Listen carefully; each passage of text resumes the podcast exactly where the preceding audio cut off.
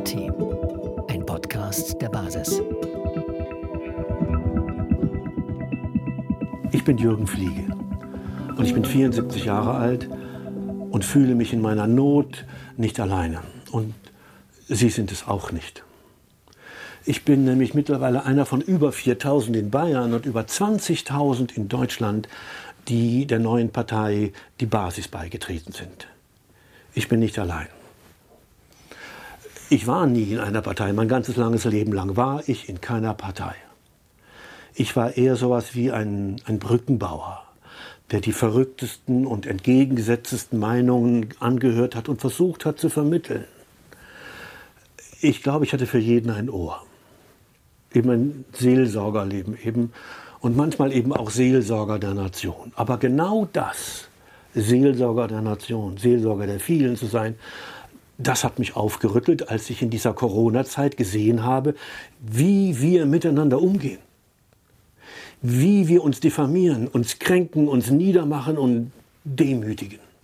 Als einer, der eher links von der Mitte war, muss ich mich wundern, wie die Presse über mich richtet. Rechts soll ich sein, nur weil ich in der Partei die Basis bin. Was ist es für eine Richterei im Land? Wenn man nicht verstehen kann, dass ein Mensch hellwach ist und seine vielleicht angestammte Position verändert, neu sich ausrichtet, dann soll er rechts sein? Ich bin völlig fassungslos. Mein halbes Berufsleben habe ich in den Medien verbracht. ARD und 10, 12 Jahre für Springer und was weiß ich für wen ich alle geschrieben habe in den Zeitungen. Und ich bin entsetzt wie meine ehemaligen Kolleginnen und Kollegen über mich und all die anderen Menschen richten, richten, sie in Schubladen sperren, rechts sollen sie sein, Nazis sollen sie sein, dumm sollen sie sein, Verschwörer sollen sie sein, all das sollen sie sein, damit man sie in eine Schublade sperren kann. Und bitteschön, wohin eigentlich dann damit? Wegschmeißen, DDR gibt es nicht mehr, weggehen können die auch nicht. Wie geht ihr mit uns um? Woher kommt dieses neue, wie man sagt, Framing, dass ihr all die, die ein bisschen kritisch, ein bisschen wach, ein bisschen anders sind, meinen, ausgrenzen zu können, dass sie nicht mehr zu dieser Gesellschaft hinzugehören sollen? Ja, wo sollen die denn hin? Habt ihr Vorschläge? Sollen die dem Verfassungsschutz und dem Innenminister unterstellt werden? Bitte. Ich appelliere an euch. Wir sind durch dieselben Schulen mit denselben Erfahrungen gegangen wie ihr. Ich kann mir das nicht anders vorstellen, dass ihr nicht mehr auf diese leise Stimme eures Gewissens hört. Ich bin entsetzt. Wie uns unsere Regierung angelogen hat und in Todesangst gejagt hat, sogar die Kinder, mit Zahlen, von denen sie genau selber wusste, dass sie getürkt sind. Ich bin entsetzt, dass wir immer noch entsetzt, dass wir Tausende von Müttern und Vätern in unseren Alten- und Pflegeheimen haben alleine sterben lassen, in Plastik verpackt. Und keinen Weg gefunden, sie auf dieser letzten Reise streicheln und liebevoll zu begleiten. Ich bin entsetzt. Ich bin entsetzt, dass wir unsere Kinder erst jetzt entdecken, ein Jahr viel zu spät, wie sie gelitten haben in dieser Not. Und dann bin ich diesen großen Schritt gegangen. Zum ersten Mal in meinem Leben in eine Partei. Warum? In meinem Seelsorgerleben habe ich gelernt, dass wenn Experten sich streiten, ob das nun in Krankheitsfragen ist, Krebs oder sonst was ähnliches ist, dann ist es gut für die Patienten, für die Leidtragenden eine Selbsthilfegruppe zu gründen. Dass man sich austauscht, und nicht mehr allein ist in seiner Not, in seiner Angst, in seiner Todesangst, sondern da muss jemand sein, der einem zuhört. Eine Selbsthilfegruppe. Da mögen Sie spotten, wie Sie wollen. Das ist die Medizin in jeder Notlage, damit man nicht allein ist, damit man nicht verrückt wird von dem, was man ertragen muss oder auch nicht aus seiner Mitte geschubst werden kann, sondern bei Trost bleibt. Also eben nicht verrückt wird. Und so verstehe ich diese neue Partei, die Basis für mich. Sie ist für mich eine Art politischer Selbsthilfegruppe. Da treffe ich dann die Mütter, die nicht mehr darüber hinwegkommen, dass sie ihre kleinen Kinder oder Schulkinder vor den Zugriffen des Staates nicht bewahren konnten, die sie für falsch halten, die sie entsetzt. und die auf absehbare Zeit nicht darüber hinwegkommen, dass sie ihre Kinder allein lassen mussten. Und da treffe ich die dann, die, die, die erwachsenen Mütter und Väter schon, die ihre, wiederum ihre Väter und Mütter zu Tausenden allein lassen mussten in ihren Alten- und Pflegeheimen, ohne sie auf dem letzten Weg zu begleiten.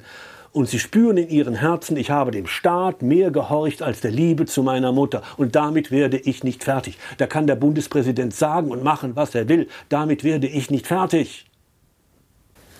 Ja, da treffe ich auch auf diese Existenzen, die mittlerweile in Scherben da liegen, von Leuten, die sich ihre Existenz aufgebaut haben, ihr Herzblut da reingegeben haben und deswegen sieht man da auch Tränen. Existenzen, die zerstört sind, sind keine Geldfrage. Das sind Herzensfragen, das sind oft genug auch Tränenfragen. Und die trifft man da. Wir sind nicht allein. Und statt nun in seiner Not und Betroffenheit und in, seiner, in seinem Schuldbewusstsein die Faust in der Tasche zu ballen, weil man wütend ist, wie mit einem umgegangen worden ist, ist es meine Berufung, sicherlich zu erkennen, was ich da gerade spüre und dann zu sagen, nein, nein, nein, nein. Wut ist kein guter Ratgeber, Angst ist kein guter Ratgeber, sondern ich muss die Hand öffnen können und nach Wahlverwandtschaften suchen, wenn die eigene Verwandtschaft nicht mehr mit mir reden will. Es gibt neue Menschen. Und die Hand ausstrecken und suchen nach Vertrauen und Vertrauten, wenn einen in jeder x-beliebigen Bäckerei schon das Misstrauen entgegenschlägt, weil man nur ein paar Sekunden zu spät die Maske aufgesetzt hat. Hoffentlich wird man nicht verraten bei der Polizei oder dem Ordnungsamt. Das ist es doch. Und dann einen Augenblick heraustreten aus diesem Viervierteltakt der Marschmusik, die uns alle, alle, alle in ein Muster, in eine Uniform, in eine geistige Uniform zwingen will. Auch in eine medizinische Uniform des Geimpftseins. Heraustreten. Weil meine Mutter gesagt hat, wenn alle in den Rhein springen, Jürgen, dann musst du noch lange nicht springen. Mit diesem Bewusstsein gehe ich in die Stille. Und da sehe ich sie dann, die es genauso handeln wie ich, Mitglieder der Basis. Was sind das für Leute? Wache Leute, äh, sensible Leute, gebildet, hochgebildet, zum, sitzen sie da, akademische Grade und erzählen davon, wie sie diffamiert worden sind überall, wie ihr Name in den Dreck gezogen worden ist, wie es Rufmordkampagnen gegenüber sie gab. Da sitzen sie und wollen nicht in diesen Viervierteltag des Krieges gegen die Natur mit in den Krieg ziehen. Wollen sie nicht, können sie nicht, werden sie nicht. Und ich schaue mich um und ich bin nicht allein. Und die, die da sitzen, sind auch nicht allein. Überhaupt nicht, sondern sie haben diesen Schritt gewagt. Und jetzt haben wir uns gefunden. Und wenn wir uns nicht finden, dann kann es sein, ja, dann kann es sein, dass unsere Gesellschaft in Zukunft auf einer Lüge aufbaut, mit Todesangst getriggert, die immer wieder neue Lügen und Lügen und Lügen nach sich zieht. Aber wenn wir uns finden, mehr und mehr, dann werden die Karten neu gemischt. Und dann kann es sein, dass die Welt sich verändert. Deswegen spreche ich zu Ihnen. Deswegen erzähle ich von mir. Ich möchte Sie gewinnen. Passen Sie gut auf sich auf. Nie war mein Gruß am Ende meiner Rede so wichtig wie heute. Einfach Demokratie. Podcast der Basis.